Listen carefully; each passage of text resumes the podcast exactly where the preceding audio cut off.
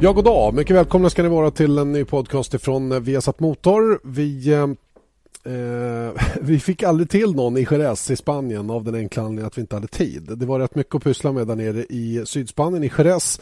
Så därför så kommer denna post Jerez podcast idag istället.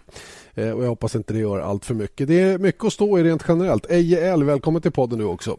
Tackar, tackar. Och jag tycker det är konstigt att du säger att vi inte hade tid, för det var ingen som körde. Nej, du menar så ja. Men... Vi hade ju hur mycket tid som helst egentligen. Skämt åsido, det blev ju lite körning så småningom. Så småningom ja, men eh, det var ju en ganska problemfylld test rent generellt och, och um, den initiala känslan att man har fortfarande ingen aning om vem som är snabb eller inte. Man vet vilka som fungerar eller inte, men inte vem som är snabb. Nej, eh, ingen var väl snabb. Nej. Väldigt långsamma tider får man väl lov att säga. Men, men eh, eh, jag vet inte om jag håller med riktigt om det du säger där. För att eh, eh jag, jag, vill nog påstå att eh, de som hade ordning på grejerna och fick till många varv, det är de som också kommer att vara snabba. För att eh, det, det, det här var ingen oväntad situation utan det hade vi hört veckor innan att Eh, Eh, det, det, kommer att vara stora problem. Många kommer att ha bekymmer att få till grejerna och få dem att funka där nere. Och det var precis vad som hände.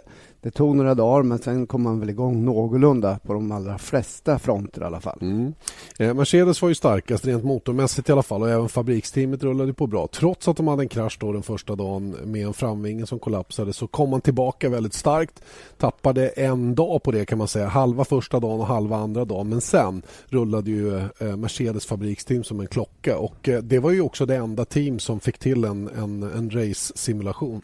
Ja, nej, men de var ju väldigt, väldigt starka. Självklart ett, eh, ett, eh, riktigt missöde när vingen helt enkelt inte höll för påfrestningarna, framvingen, under första dagen där och då var det väl lite oroligt naturligtvis. Men de löste det där, flög ner nya grejer med, med modifierade mm, modifierade grejer som var lite starkare och sen rullade det precis som du säger, bara rulla på.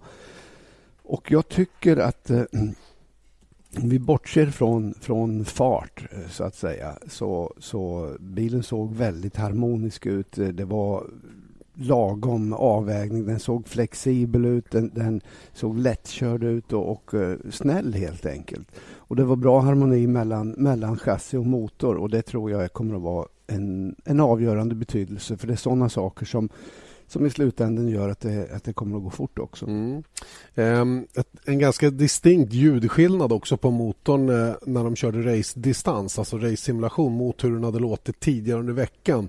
Ehm, pratade lite för att försöka reda ut vad det var som gjorde den här, den här stora ljudskillnaden. Det, du och jag pratade om det bland annat du var inne på att det kan vara olika avgasrör man testar och, och, och, olika lösningar, mappning på motorn, hur mycket turbon jobbar i förhållande till elmotor och sådana saker. Så det är lite svårt att avgöra. Det lät som en MotoGP-cykel helt enkelt. Ja, det gjorde den och äh, det, det det var väl säkert inte många som åkte med full effekt eh, under de här dagarna utan det handlar ju mer om funktion, funktionstester och få, få eh, samla på sig så mycket information som möjligt. Va? Så att vi får nog vänja oss vid att det kommer att låta lite annorlunda. Men rent generellt när det gällde ljudet, när man körde någorlunda hårt med dem. Jag tycker det var ett underbart ljud. Den här kombinationen av turbo, turbosoundet och, och det vanliga motorljudet så att säga. Ja, jag får nog lov att hålla med där. Det, var, det är många som har varit oroliga och många har tittat på Youtube-klipp eh, taget med mobilkameror och gjort sin bedömning utifrån det. Det tror jag man ska akta sig för verkligen. Eh, det är klart att det är ett annorlunda ljud, det är ingen tvekan. Det är en helt annan motorteknik och det, det låter klart annorlunda men det låter behagligare på något sätt. Det, det är ett mjukare ljud, fortfarande väldigt kraftfullt men det, det går att lyssna på och man blir framförallt inte hörselskadad när bilarna passerar. Nej, jag, jag är nöjd om det låter som att det är mycket kraft. Och det, det är, ju, förlåt, det, det, är just det det gör. Det, man, man hör eh, att det är stora krafter igång och eh, sen att det varierar lite grann. Men vad hela friden. Det, det, ska det väl göra. Mm. Många av de som har varit med länge menar ju att det här är liksom tillbaka till lite grann rötterna på ja, vad ska vi kalla det, 80-talet någonstans där, där bilarna lät ungefär på det här viset. Mm. Stämmer nog bra det. Mm. Eh, vi har pratat om Mercedes som eh, gick väldigt, väldigt bra. Om vi pratar om övriga toppteamen då, om vi får räkna in McLaren där så var ju faktiskt de allra snabbast under eh, under hela veckan. Då. Tiden 1.23.27 då, som Kevin Magnusson gjorde var ju var ju bra, men fortfarande fem, fem sekunder ungefär ifrån fjolårets bästa tid. Så att, eh, jag får nog lov att hålla med dig där. Att det kan inte ha varit många som har kört med full effekt direkt eh, i, eh, i Jerez överhuvudtaget. Nej, absolut inte. Och sen när det gäller just Eh, det faktum att Mercedes var snabbast så ska vi också komma ihåg att eh, Mercedes eh, var där utan någon huvudsponsor. Mac att, McLaren pratar om. Förlåt, McLaren. Ja, McLaren. Och eh, samma sak Williams. De, de, det kändes på något sätt som att de ville verkligen ta stans redan från början och eh, kanske laddade på lite hårdare.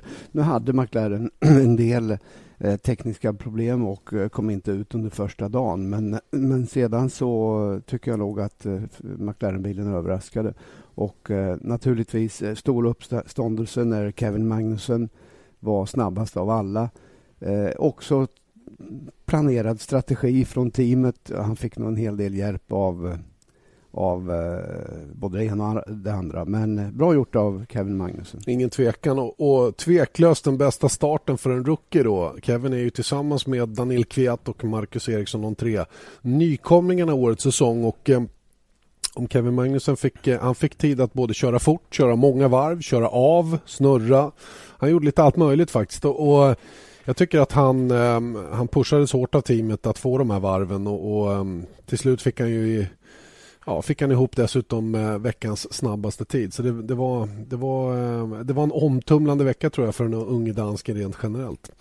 Eh, de andra två rookiesarna som vi sa, Daniel Kviat i Toro Rosso och Marcus Eriksson då i Caterham fick ju inte mycket körning överhuvudtaget. Marcus 11-12 varv bara inget av dem i någorlunda full fart ens en gång.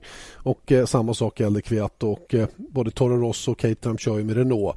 Och då kommer vi till det, det, stora fiaskot den här veckan då, nämligen Renault som inte hade ordning på varken det ena eller andra kändes det som. Eh, framförallt på elektroniksidan då. Visst hade Red Bull byggt in sina grejer och ställde till det lite grann extra men det hade ju inte Caterham gjort. De hade också problem.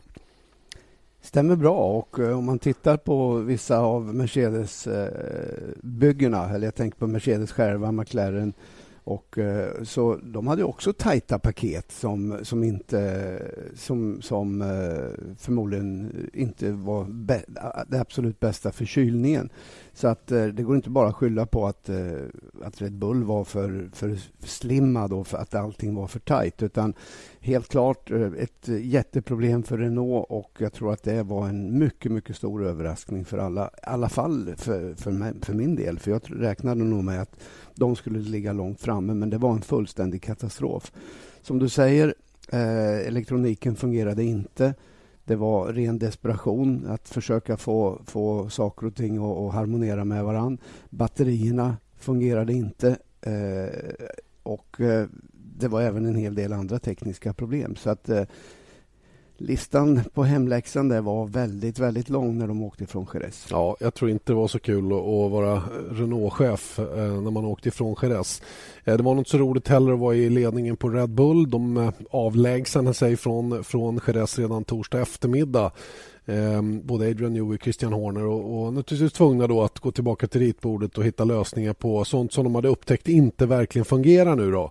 Och eh, Det går rykten om att det var väldigt eh, tjurigt mellan Renault och, eh, och Red Bull om vem som skulle göra vad så att säga, för att få ordning på problemen. Mm. Ja, det, är, det är svårt att eh, ha fullständig koll på vad som vad som är det verkliga problemet. Jag hade visserligen eh, redan ett par veckor innan den här testen en del indikationer på att eh, det inte stod riktigt rätt till, att man var väldigt osäker där nere, att man var sen. nu pratar jag nere, då menar jag nere i Paris alltså, eh, där man jobbar med, med det här. Och det visade sig ju vara på pricken. det stämde på pricken. ingenting fungerade. Och jag tycker att det är lite konstigt och jag vet inte riktigt hur man, var man ska börja leta för att att hitta, hitta felet. Alltså, visserligen Mercedes har ju naturligtvis haft eh, alla möjligheter att eh, köra sina motorer i större utsträckning än vad, vad Renault har gjort. Samma sak Ferrari.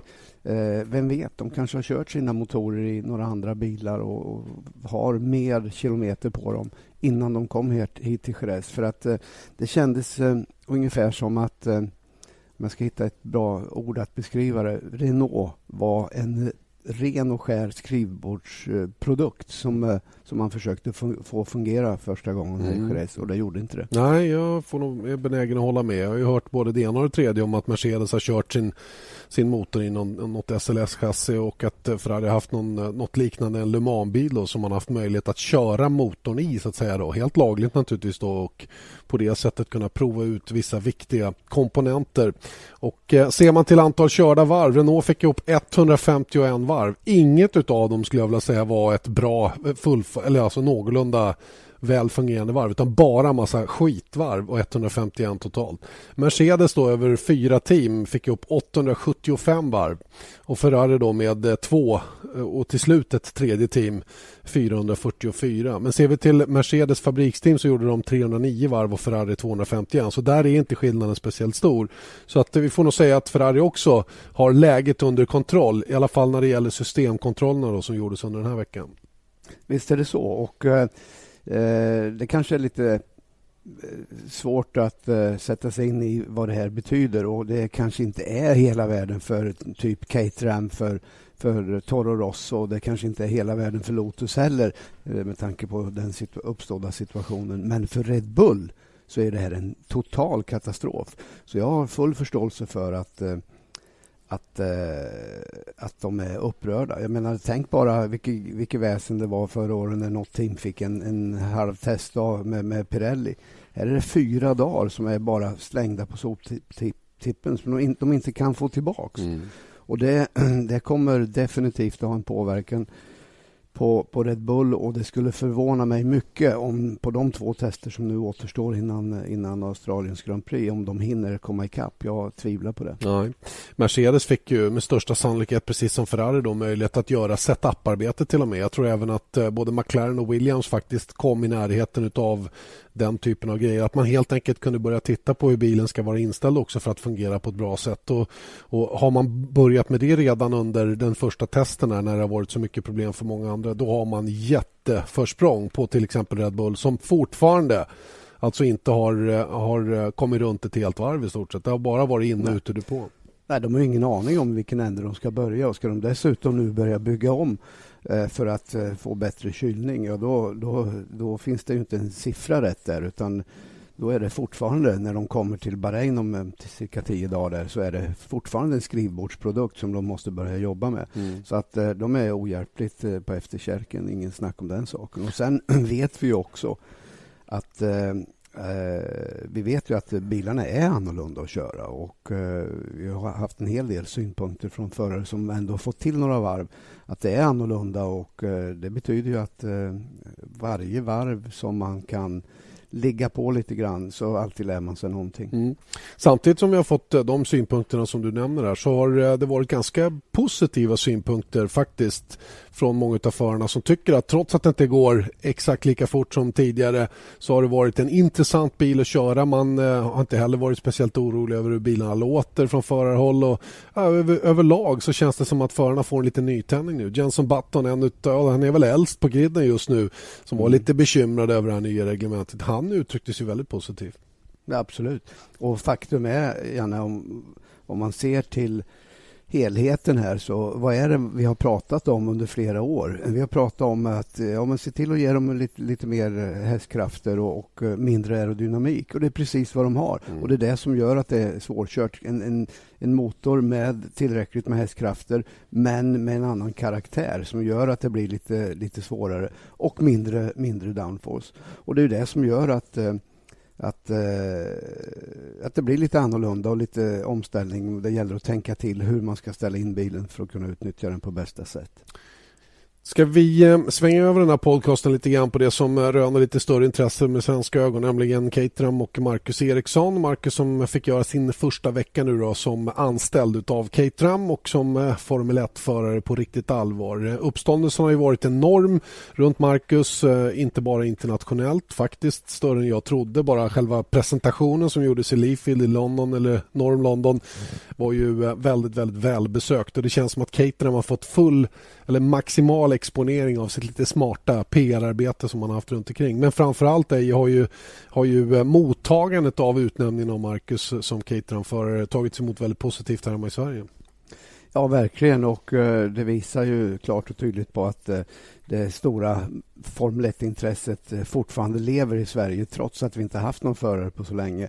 Och eh, sällan har jag väl skådat eller sällan har jag väl kunnat tänkt mig ett sånt varmt mottagande som det ändå har blivit från alla håll. Och eh, jag tycker det är trevligt och det visar ju verkligen att eh, det var på tiden att vi fick någon kille där, in där i, i Formel 1. Men samtidigt så är det ju väldigt viktigt att vara ödmjuk inför vad är det som händer? Vad vad, eh, vad är det som ligger framför Marcus eh, i det här läget? Eh, det är ju inte så att han kommer att vara med och slåss topp tre direkt. Det, det, måste ju alla förstå. Nej, det är viktigt att lägga förväntningarna på rätt nivå. så att säga. Och det, det tror jag väl i och för sig att de som är inbitna Formel 1-fans förstår. Men alla andra som kanske kommer till nu eh, tror jag ska vara, vara klara över att eh, det är inte det, det, är inte ens poängplats det handlar om. Utan det enda Caterham vet egentligen är ju vad de var när de slutade förra säsongen. Och Det är där någonstans man måste börja, nämligen man krigar med Marussia. Ja, det är slut. Ja, ja, precis som du säger, alltså, eh, för att göra en bedömning så måste man ju titta vad har de gjort tidigare. Ja, de har inte tagit en enda poäng på fyra säsonger tror jag de har kört. Va? Fyra. Mm. Och eh, de var klart sist i eh, mästerskapet förra året. Och då kan man, jag, jag sa till någon häromdagen att eh, eh, jag vände på frågan och sa, tror du att om de hade tagit Marcus Eriksson förra året, skulle det ha sett annorlunda ut? Svaret är ju naturligtvis nej. Mm. Så att det, det, är ju så att Marcus kan bara göra, göra sitt bästa här. Han kommer inte förändra, bara, bara för att vi har en svensk där nu, så kommer inte det förändra situationen. Utan de måste ju börja precis där de slutade förra året. Det betyder alltså att försöka att inte vara det teamet som är sämst eller som är, kommer att sluta längst bak.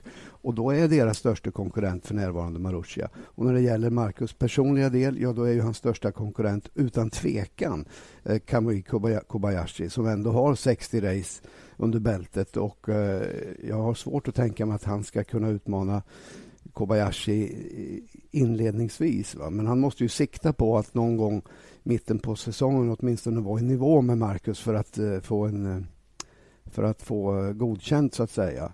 Och sen, eh, sen gäller det ju dessutom att eh, eh, sätta målsättningen efter vad de resurser man har till förfogande. Vi vet ju inte vad som kommer att hända riktigt eh, när, när alla har fått ordning på bilarna.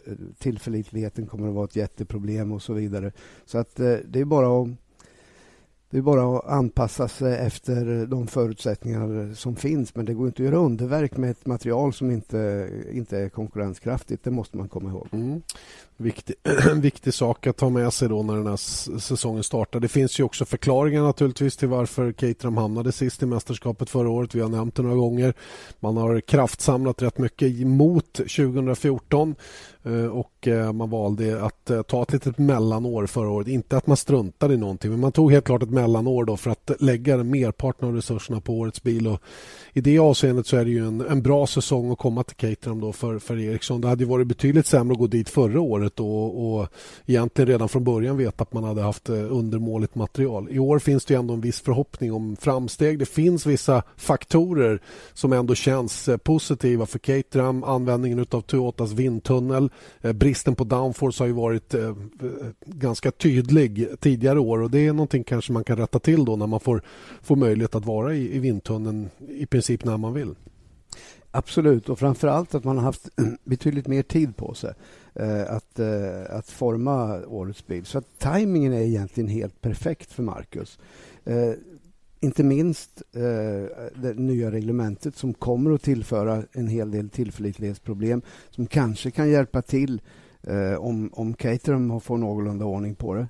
Eh, det är eh, dessutom en annan typ av körning och vem vet, det kanske passar Marcus jättebra.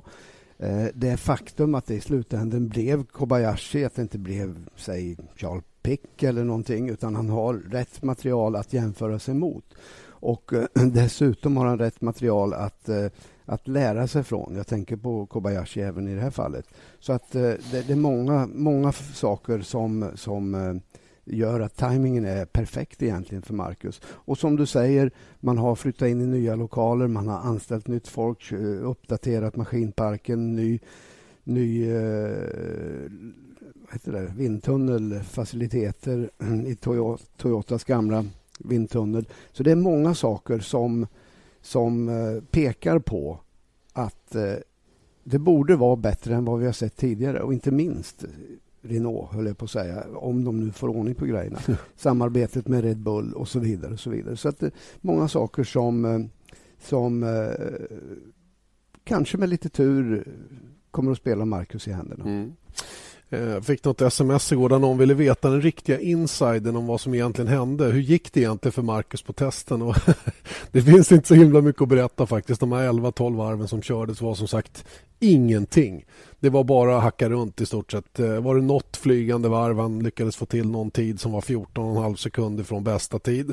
Eh, jag menar, det, ni förstår själva, det, det, finns ingenting överhuvudtaget att säga om, om insatsen överhuvudtaget. Det var, det var bara det var bara trassel. Så att, eh, vi får verkligen ja, hoppas men, att... Uh, jag menar, det går inte att göra en bedömning om nej, du inte har... Nej. Jag menar, du kan ju inte bedöma en, någon, någons förmåga att köra bil om man cyklar. Nej, eller hur? Nej, nej. Det, och, och, det är ungefär samma sak här. Om du inte har ett fungerande eh, verktyg att, att jobba med, då går det inte att göra en bedömning. Så att... Eh, Eh, men visst, man kan ju ta genvägar. Man kan göra som viss media sa, att han var snabbare än eh, Vettel. Sebastian Vettel. Så att det, det, det, det, är bara att välja vad man själv vill ha, eller hur man vill bedöma det. Eh, den enda som fick någorlunda, någorlunda körning på, på slutet, det var ju sista dagen Kobayashi, men då var det fortfarande blött på banan och han kunde inte, inte ens utnyttja bilen med slicks för att det blev ett, ett ytterligare tekniskt problem. Mm. Men de varvtider som han gjorde eh, var också ganska långsamma. Men vad man hade fått gjort hos cateren var att, eh, att eh, verkligen vrida ner effekten som man körde, alltså med 180-200 hästar mindre än de andra. Och det hördes väldigt tydligt. Det var ingen fart överhuvudtaget ur kurvor eller på raker eller någonting. Så att eh, det var en ren funktionstest och går inte att göra någon som helst bedömning på på, på eh, förarnas insats. Däremot så är det ju så att man med teknikens hjälp ändå gör vissa mätningar och Det är därför det är så viktigt att få bilen, bilen att snurra runt så många varv som möjligt. Och eh, så här långt så, så var teamet ganska nöjda med de siffror som, eh, som eh, aerodynamiska siffror som de fick fram på den här lilla begränsade körning som de gjorde. Så att de känner nog att de är åt, på väg åt rätt håll i alla fall. Mm. Eh, många pratade också om den fula nosen på bilen. En ganska oviktig detalj, men ändå estetisk eh, sådan. Eh, och En del har ifrågasatt hur den där ska kunna vara effektiv. Jag, jag fick eh, bra uppgifter på att framvingen är väldigt effektiv. Den, eh, man, har, man har sett att den, den motsvarar ungefär downforce-nivån som McLaren har på sin framvinge Och den, är ju betydligt fagrare att titta på. Dem. Men det säger en del om att det utseendet spelar absolut ingen roll. Och det, det intressanta är ju att Caterham har gått en helt annan väg än många av konkurrenterna när det gäller utseendet på framvingen. Och det har de inte gjort bara för att, bara för att. Utan det är ju för att man någonstans har sett att det här är det bästa, eller för deras del det bästa i förhållande till resten av paketet. För det är ju så man måste se på det också. Det finns ju ingen enskild del som fungerar för sig själv så att säga, utan allting måste hänga ihop. Och eh, i det avseendet då så har och Mark Smith då som, eh, som ritat bilen eh, kommer fram till att det här är det bästa sättet att bygga det på. Men vacker, mm. det är den inte. Nej. Nej, men om det var en designer till alla elva teamen så är jag övertygad om att eh, alla skulle ha likadan nos. Mm. Så att det är ju naturligtvis avhängt av vad kan och vad vet och vad tycker respektive designer. Och I det här fallet, Mark Smith, som du säger, har, har sin teori om hur det ska fungera. Nu vet jag att det finns redan planer på att eh, testa lite annat ut, eh, annan utformning på just på Caterhams nos. Och, eh, eh, när det kommer vet jag inte, men, men att det, det jobbas på det definitivt. Mm. Så att eh, nej, utseendet är inte så mycket att, att fundera över utan det är nog bara att eh, avvakta och se tills alla är klara. Men vad det handlar om är ju egentligen att, att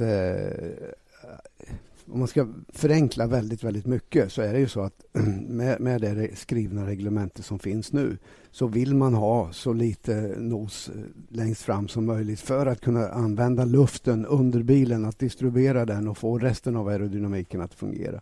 Och därav har vi de här väldigt konstiga små läpparna eller tungorna eller vad vi nu ska kalla det som sticker ut längst fram. Där. Penisar har en del kallat dem.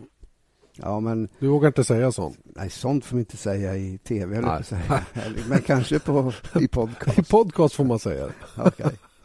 ja, nej, men det, det, är väldigt olika i alla men fall. Det var tur att du använde just den formuleringen ja. på just den här lilla grejen. Inte använda k-ordet menar du? Nej, det får ja. man inte göra. Usch, det är fint. Right. Nåväl, eh, många andra intressanta saker som jag fick upp ögonen för när vi var där. Eh, stod och pratade länge med, med eh, han som är team manager hos Caterham till exempel. Och han förklarade svårigheter med att bara byta motor numera med all den nya elektroniken. Det här är ju någonting som kommer att trimmas ner tidsmässigt naturligtvis men just nu runt 8 till 12 timmar för ett motorbyte. Eh, och får man då sena besked om att Nej, men den här motorn kan vi inte köra, ni måste köra den här istället för vi har sett någonting med den ena och inte på den andra och så vidare. Det, det, det är ju därför som man blir kvar i garaget så länge. Eh, det var ju en del som jag tyckte var väldigt, väldigt speciell och hur komplicerade de här systemen är. Runt 40 elektronikboxar i bilen jämfört med en tredjedel av det förra året. Säger också en del om hur mycket elektronik som ska styra allting då från och med den här säsongen. Och hur strömförande bilen är. Så strömförande är att man måste ha en varningslampa uppe på rollhoopen ovanför föraren där som ska visa grönt eller rött om bilen är safe eller unsafe. Mm. Och, och, är bilen unsafe då är den praktiskt taget en, en elektrisk stol om man hanterar den på fel sätt.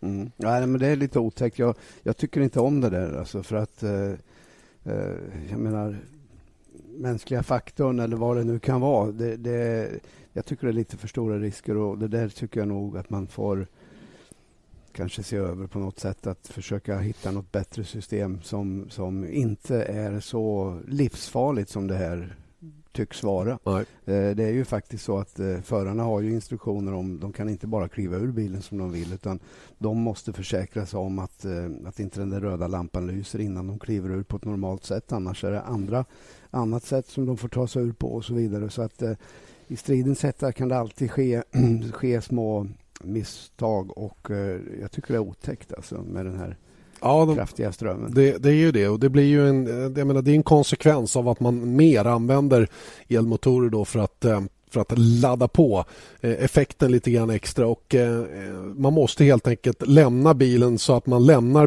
bilen med båda fötterna samtidigt. Det vill säga man får kliva upp på tubben och sen hoppa så att man inte har någon kontakt med bilen när man väl landar på marken. Och Det är ju det här som gör att mekaniker och andra också måste vara väldigt, väldigt försiktiga när de kommer in i depån.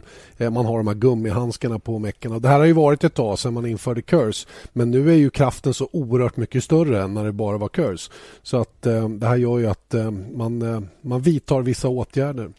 Mm. En annan sak är som vi upptäckte, eller som jag trodde, eller jag frågade dig, är det bromsljus på bilarna numera? Och så tittade vi hur det såg ut när de kom in i kurvorna och så började en lampa... Vad, vad svarar jag? Nej, nej, nej det jag. finns inte. Och jag, jo men det måste det vara, kolla själv sa jag. Det blinkar ju så fort han kliver av gasen här så måste det ju vara så att han trampar på bromsen och då, och då började det blinka i bak. Men så var det inte. Eh, nej, var det inte? nej, det var ingen bromslampa utan det var alltså en uh, Torque Reduction ja, Warning ja, Light. Ja, ja, just precis. Och uh, det. det. här är ju helt enkelt så att uh, när vridmomentet kraftigt minskar då varnar en lampa som blinkar i bak. Och, och, varför har man infört det här? Jo, för att det här kan hända på en raksträcka när alla tror att de åker full fart och framförallt föraren i bilen tror att han kör i full fart. Eh, och att han därför ehm, eh, varnar den som kommer bakom att nu händer någonting och bilen kan snabbt eh, gå ner i hastighet.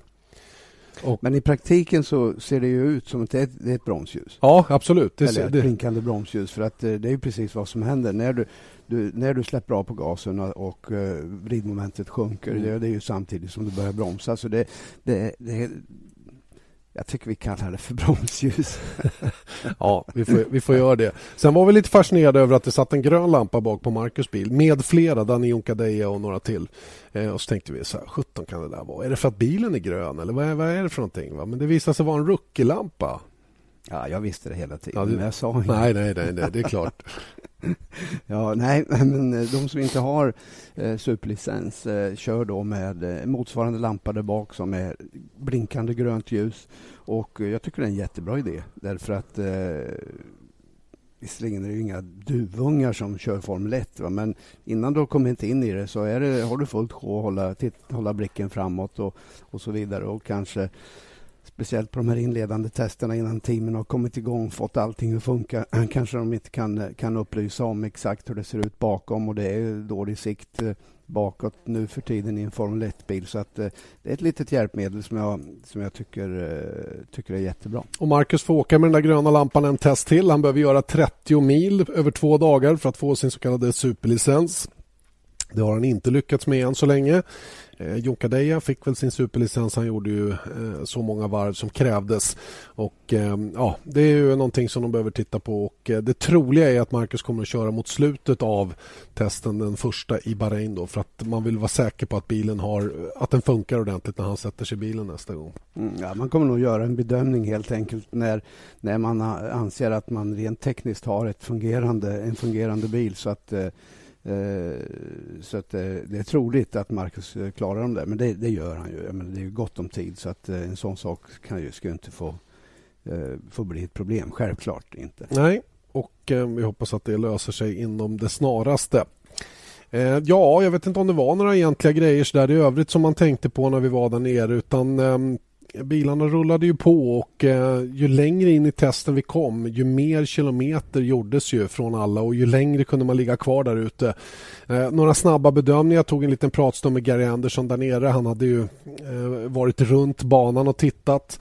Eh, kunde ju konstatera då, precis som du var inne på, att Mercedes-bilen såg ut att vara väldigt, väldigt välbalanserad. Lite lazy som man sa, men på ett bra sätt. Eh, det vill säga den var lite, lite trög i riktningsförändringarna, men på ett bra sätt, för det är ett sätt att skydda bakdäcken, vilket Mercedes haft problem med tidigare. Eh, han, eh, han nämnde också att Williams-bilen var så bra ut men lite mer twitchy, lite mer aggressiv så att säga och lite mer händerna fulla för förarna så att säga och framförallt när Massa låg på stenhårt med bilen. Jag tänkte just säga det, det kan ha en viss betydelse vem som kör Ja. Nu har de ju um Ja, jo, men Massa är ju han är lite spektakulär i det avseendet, helt klart. Mm.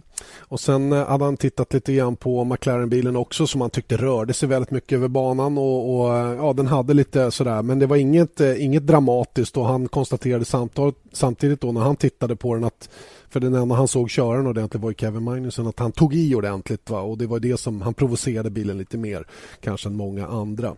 Eh, Sauberbilen såg ut att vara understyrd ganska ordentligt. Eh, jag skulle vilja säga nästan tvärtom. Ja, för han snurrade ett par gånger så till när han väl hade kommit ur sväng redan och lite aggressiv på på gaspådrag och eh, snurrade runt och, och slog väl i räcket också vid något tillfälle. Ja, Janne, det, det där kan ofta vara eh, ett fenomen som uppstår om du har en understyrd bil. Och eh, precis det här som, som, eh, som inträffade med, eh, med Sutil. Och det var säkert understyrt och då försöker man få fram däcken och bita på olika sätt. Ett sätt är att, att, att, att ge mer gas och, och så vidare. Och, och, eh, eller ja, balansera det på trotten. Och då är det väldigt lätt att, att när fästet sen kommer in i framdäcken, ja då, då blir det en för tvär övergång mellan, mellan greppet i fram och bak och då är det väldigt, väldigt lätt att tappa den. Och det där är ett resultat också av att, att du har så pass mycket vridmoment som du har i motorerna. Men eh, det är ju, det är ju en av de här svårigheterna som team och förare måste jobba med. Att hitta den här balansen, att få den här körbarheten, att få en, en harmoni i eh, motoreffekt, eh, vridmoment eh, eh i förhållande till greppnivå och balans. Eh, och om det är någon som till äventyrs har eh, funderat på att jämföra tider och sådana saker så tror jag ni kan glömma det direkt. Det var väldigt olika förhållanden genom alla tre dagarna eller alla fyra dagarna men det var egentligen tre dagar som det varit ordentligt med körning. Eh, Kevin Magnusens bästa tid kom under torsdagen. De tre bästa tiderna för hela veckan kom från torsdagen. Magnussen, Massa och Lewis Hamilton. Ta Rosberg som körde sista dagen. Han han låg på betydligt sämre varvtider under förmiddagen för då hade det nämligen regnat och var ordentligt blött. Eh, Pirelli fick testat sina regndäck ordentligt i alla fall så det, det har man klarat av. Och eh, Man har dessutom eh, fått se en del körning även på de normala däcktyperna som kommer att användas under säsong. Man hade ju tagit fram ett testdäck för just Jerez som var lite hårdare och som skulle stå emot påfrestningarna. Nu vet jag inte, det, ver det verkar inte be så speciellt mycket. Däck var det ingen brist på kan man säga. Nej, men man hade ju gått eh, den säkra vägen här till eh, första testen och det kan man väl förstå och det tycker jag väl var rätt beslut trots allt av, av Pirelli. Nu e-, i efterhand så är det alltid någon som gnäller och menar på men varför ska de ta med sådana hårda däck och så vidare. Men eh, glöm inte bort alla de problem som Pirelli har haft under de åren de har varit med. Och eh, de har inte råd med mer badwill, däck som inte håller och så vidare. Och eh, vid testen under fjolåret eh, just här på Jerez så var det ju jätteproblem med däcken så man hade gått eh, eh, tvärs emot och eh, var överkonservativ. Och det har också en viss betydelse. Och det kanske i däcken Eh, kanske vi hittar, när du väl har anpassat däcken, lärt, eh, när Pirelli har lärt sig hur stora krafter är det med, med den, de nya motorerna eh, och den nya nivån på, på downforce, ja då kanske vi har eh, två sekunder bara i däcken. Precis. Så att eh, det, det, finns... Eh, vi, ska inte, precis som du säger, Janne, vi ska inte fokusera på de här tiderna. Jag tror definitivt inte att det kommer att skilja 5-6 sekunder mellan fjolåret och, och eh, årets, årets bilar. Det var precis min nästa fråga. Hur, ehm, jag, menar, jag var väldigt besviken på tiderna måste jag säga från Jerez. Jag, jag upplevde inte att någon försökte överhuvudtaget. Att man var så långt ifrån riktmärket från förra året. Det, hade, det var jag lite överrumplad av ärligt talat. Va? Men, men det är precis som du säger, mycket kan ju ligga i däcken och du kan säkert skala av två sekunder bara att du inte hade rätt sorts gummi för de här förhållanden som gällde där nere. Eh, hur långt efter upplever du att bilarna är rent generellt eh, från, eh, från fjolårets modell så att säga? Jag kan inte svara på det, men, men eh, jag tror inte att de kommer att vara mer än två, tre sekunder långsammare. Du tror så eh, mycket eh, ändå? Eh, att det är så stor skillnad? Ja. Ja, nu pratar jag om, jag pratar om Australien. Ja, alltså. ja. Men, men eh, det får inte heller glömma bort att eh, i slutet på ett, ett ett eh, reglemente som vi hade förra året så är det ju svårt att hitta de där stora, stora grejerna som gör jätteskillnad. Däremot i ett sprillans nytt reglemente som inte bara, bara täcker eh, chassi och, och downforce utan även hela motorpaketet och drivlinan. Ja, där finns det ju hur mycket som helst att jobba på för att, att hitta tid. Och jag är övertygad om att, eh, att eh, det kommer inte dröja länge förrän vi är betydligt närmare fjolårets tider. Nej. Och eh, när vi kommer kanske till slutet av säsongen, vad kan det skilja? En, en sekund eller nåt? Ja, det är vad jag tror. Mm. Men eh, det får ju framtiden utvisa. Jag får inte heller glömma bort kanske den viktigaste faktorn överhuvudtaget, vilket kommer att vara Eh, tillförlitlighet. Du kommer inte vinna VM på att ha snabbaste bilen i år utan du kommer att vinna, vinna VM på att eh, ta så mycket poäng som möjligt eh, vid så många tillfällen som möjligt. Och eh, Det innebär ju att eh, ibland så kanske man rent av eh, får, eh, får överseende med att man är lite långsammare. Så att eh, det är många, många faktorer som vi inte har en aning om än, så att säga. Och vi får lära under resans gång. Mm. En sak som har, tycker, in, jag tycker vi inte har berört, Janne, är, är Ferrari. Ferrari tycker, var jag imponerad av där nere i Jerez när vi pratar om det. Jag, jag tycker ändå att eh, Visst, det fattades lite tid och, och, och, så vidare men jag tycker ändå att bilen såg bra ut. Okej, okay, den, den såg lite twitchy ut ingången i svängarna. Eh, speciellt eh, när man jämförde Kimi eh, som körde de två första dagarna och sen kom Alonso.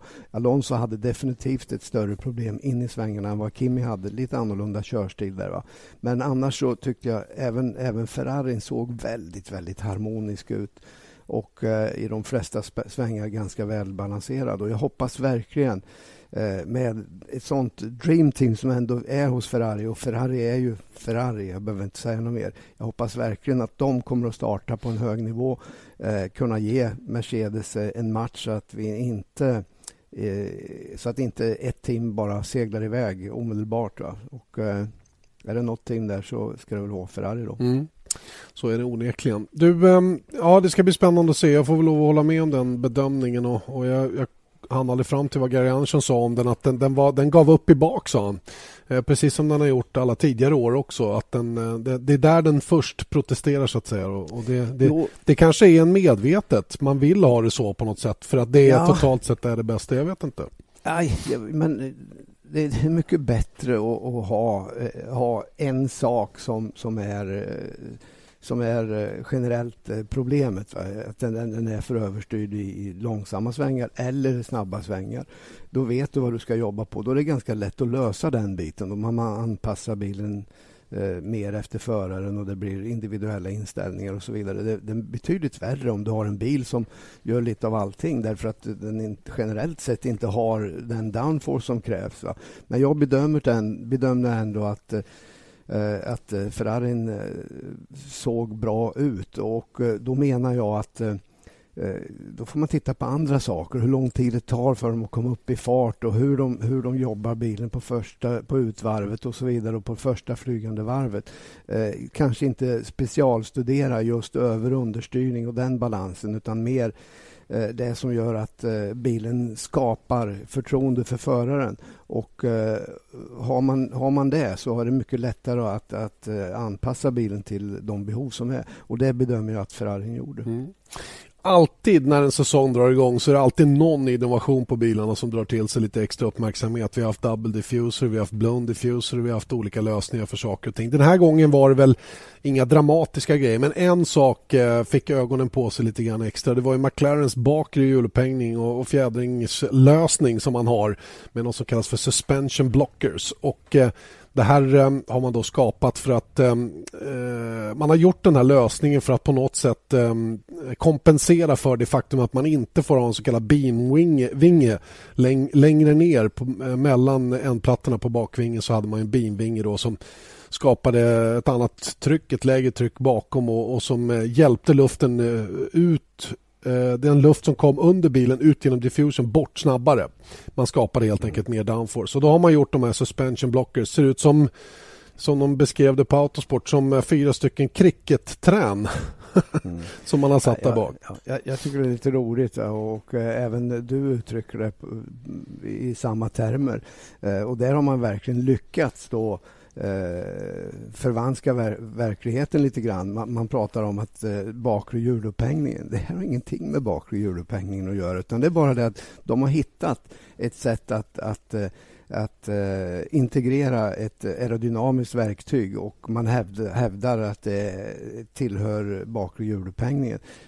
Eh, det gör det inte, utan det är rent aerodynamiskt och eh, precis som du beskrev, man försöker att återvinna lite downforce eh, via diffusern som är begränsad i år jämfört med förra året. Så att, inte förvånad att den här typen av lösningar kom. Och är det så att det här blir godkänt så kommer alla snart att ha det. Mycket talar för det i alla fall och vad man försöker uppnå är alltså att luften då ska bakom där få ett annat tryck så att säga då, och på det viset hjälpa Eh, luften som kommer under bilen då bort snabbare då på det sättet få mer downforce. Enkelt förklarat. Det finns säkert en mycket, mycket mer komplicerad förklaring. Williams har också någon variant på beamwing längre ner som sitter då på, sam, på, det, på den höjd, alltså under 150 mm eh, maximal höjd för för eh, karosseri då som, eh, som är runt diffusen då och eh, där har man där har man hittat någon liten lösning då, som har samma, samma, egentligen samma syfte då, att hjälpa till. Det var, det var ju just det aerodynamiken i bak där som gjorde att Red Bull var så grymt starka förra året. Så självklart så det är världens mest naturliga sak. Det är där man, man, man kommer att jobba för att hitta eh, mer grepp och mer, bättre aerodynamik. Samtidigt som självklart framvingen som är helt nytt, eh, det kommer att läggas mycket fokus även där. Mm. Eh, vad händer för Marcus Eriksson nu närmaste tiden? Det har varit mycket media nu, mycket ståhej runt omkring. Det är väl dags att bli, börja gå, gå till jobbet nu varje morgon. Mm. Han äh, åker äh, ikväll eller imorgon bitti till Italien ner till Formula Medicin för en, eh, en, ett litet råkurr på, på, i träningsmaskinerna där och sen åker han till England, simulator och lite Ja, inte vet jag. Jag tror de skulle göra nya säten, alla förarna. Just det, fick jag reda på igår. och mm, så vidare. Så att eh, det är full fart för Marcus. Han är eh, han är eh, en upptagen man just nu. Just det. Eh, jag fick höra det av honom igår att en ny stol var på gång och att man dessutom har kortat rattstången lite grann. Han upplevde att han satt med ratten väldigt nära kroppen då när han körde i Jerez och det är någonting de behöver fixa till också då för att hitta rätt körställning. En väldigt viktig detalj för övrigt i... i... Det, det är ju så att eh, eh förarna spenderar ju enormt lång tid i chassi eller i, i, i monokocken i, när man gör stolar. Och man in, passar in allting och försäkrar sig om att det inte är någonting som skaver och kommer att göra ont och, och rattens eh, inställning och så vidare. Men hur, länge du än, hur lång tid du än spenderar hemma i verkstaden så blir det alltid annorlunda när du kör de första varven. Och Du behöver i regel bara två varv så känner du att det här funkar inte. Så att eh, det är helt naturligt att man behöver göra små korrigeringar och en efter, efterkoll så att säga. Mm. Alright, och sen avresa till Bahrain dit du följer med också. Själv eh, tänker jag ta en liten tur till Ryssland och sen återkommer vi, eller så kommer jag vara med i Bahrain 2 då och eh, titta till den avslutande testen mera på nära håll. Eh, Bahrain som testställe, känns rätt så bra att man har valt det nu och inte åker upp till ett svinkallt Barcelona. Ja, det är väl bra. Det är, framförallt så är det väl bra för eh, Pirellis del att få lite värme i däcken och se vad, vad kommer att krävas. Och man har alltså förlagt, förlagt eh, hela åtta dagars eh, test i Bahrain och det, det, känns väl som att det är bra, bra beslut. Mm. Du, jag tänker på, jag är lite nervös för dig nu när du åker till Ryssland. Drick inte vattnet där borta och tvätta inte ansiktet med vattnet för det är rapporter som säger att det är giftigt. Jaha. Jag, jag visst, det är bra om du kom, gör inte det, nej, utan, nej, nej. utan att vi får dig tillbaks då. Så. Jag tar med vatten. Ja, ta med lite Ramlösa. Fin sen finns det ju annat att dricka i Ryssland. Ja, men det behöver du inte ta med dit. Nej, det är sant. Det är alldeles korrekt. Ja, det ska bli spännande faktiskt med ett olympiskt spel. Det är ju första gången som man får eh, äran att vara med i ett sånt sammanhang som eh, får så mycket uppmärksamhet och som eh, rör upp så mycket känslor hos folk och så vidare. Och har redan fått höra från människor som kommer att kolla varenda minut av backhoppningen och, och varenda minut av det alpina ja. som jag ska Hallå. Ja. Men det, du, The pressure det, on. Det, det, säger de innan de har hört dig kommentera. Exakt. Jag undrar hur många som är kvar när, efter halva, halva sändningen. ja, det lär visa sig. Jag förväntar mig att du kollar i alla fall. Du vet, du vet i backhoppning så överstyr du inte understyr och sådär. Utan ja, det var mycket toe-out i alla fall. Ja. ja, du klarar säkert det. Det ska nog lösa sig tror jag. Du, eh, ja, men då får vi se om vi får till någon podcast när jag är i Ryssland också. Det kanske är så. Och framförallt så får vi försöka få till någonting när den andra Bahrain-testen pågår för fullt. Och eh, så länge säger vi tack och påtränande då från Viasat Motor och denna podcast. Janne Blomqvist och Eje